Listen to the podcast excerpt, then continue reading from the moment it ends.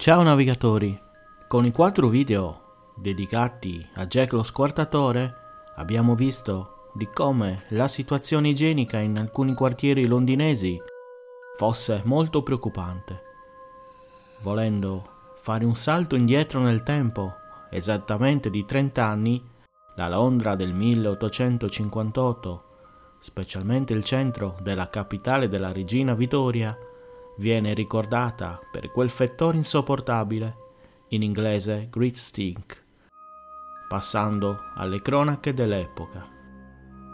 Da sempre, nella capitale del Regno Unito, lo smaltimento dei rifiuti solidi e liquidi umani era stato un problema gravoso, impossibile da risolvere.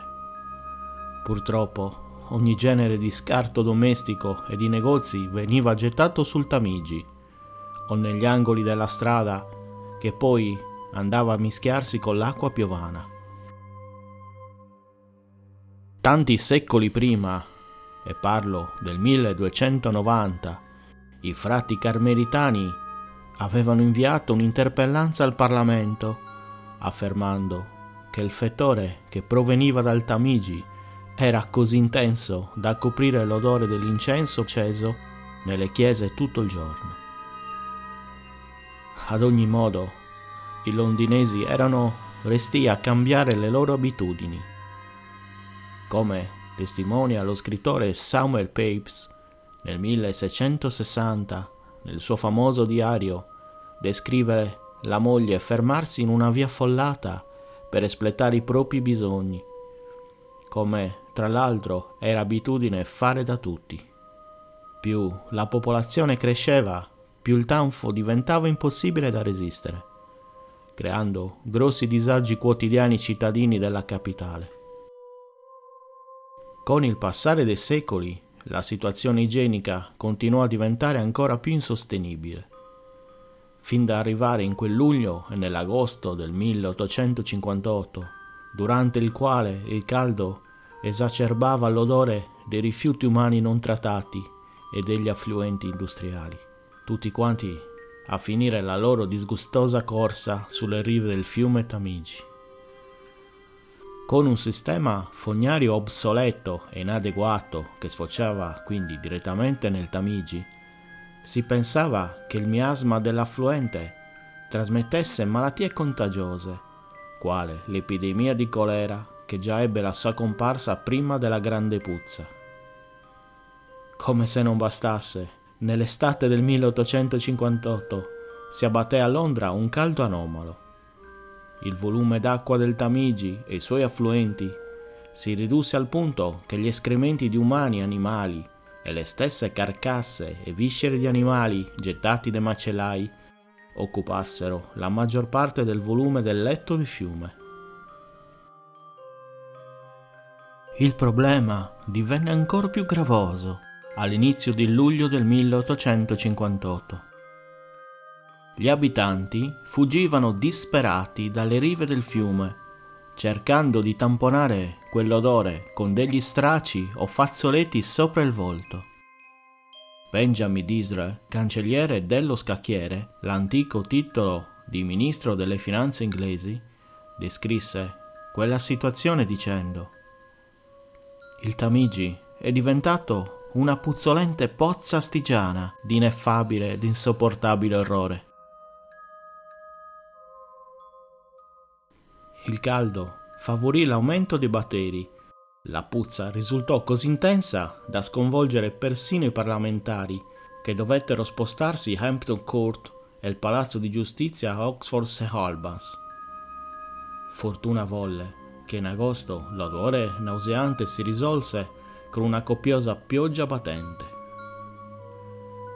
Tuttavia, la Camera dei Comuni incaricò una commissione affinché si potesse redigere una relazione sul fetore, trovando un metodo per risolvere per sempre il problema. Le fogne, i mattoni, erano state costruite a Londra nel XVII secolo, quando gli affluenti dei fiumi Fleet e Walbrook furono coperti a tale scopo.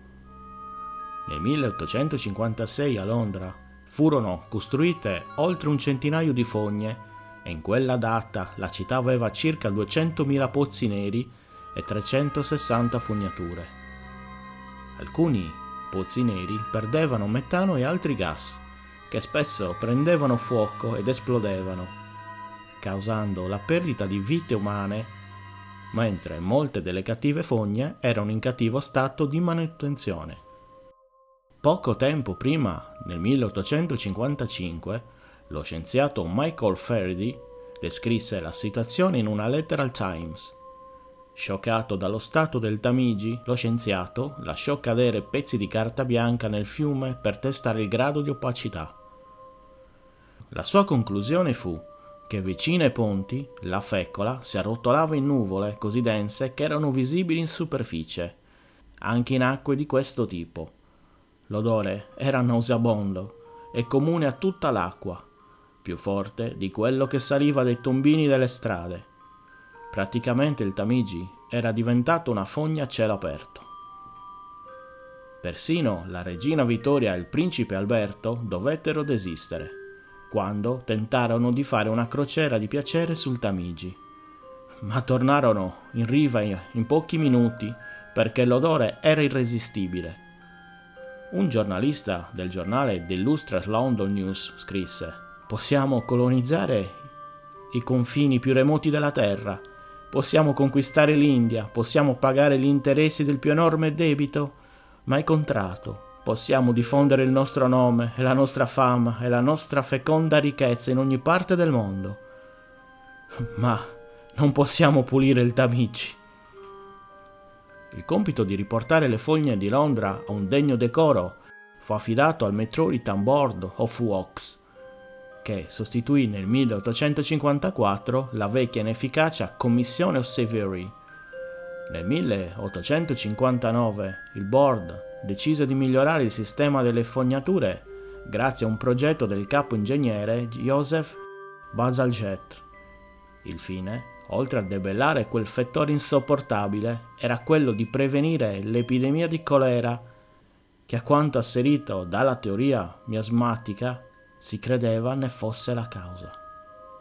Il progetto di Balsalget prevedeva 1100 miglia, 1800 km di nuove fognature stradali che avessero raccolto sia l'affluente che l'acqua piovano.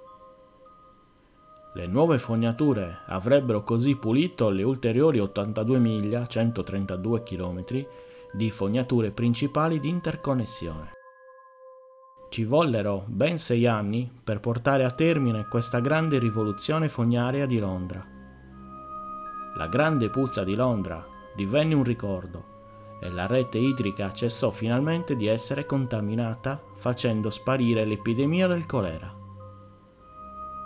Tuttavia, nel 1866, ecco abbattersi di nuovo l'ennesima epidemia nella capitale britannica.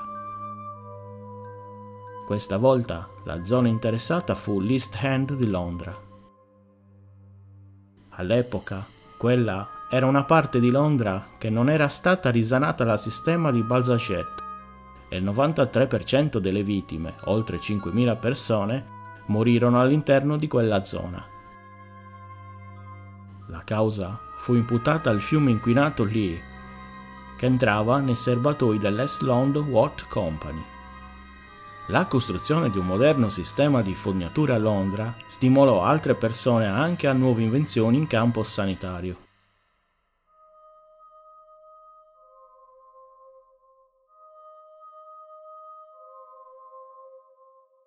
E come scrisse a inizio Novecento Jack Londo nel Popolo degli Abissi, la civiltà ha centuplicato le capacità produttive dell'uomo e, a causa della cattiva gestione, i suoi uomini vivono peggio delle bestie.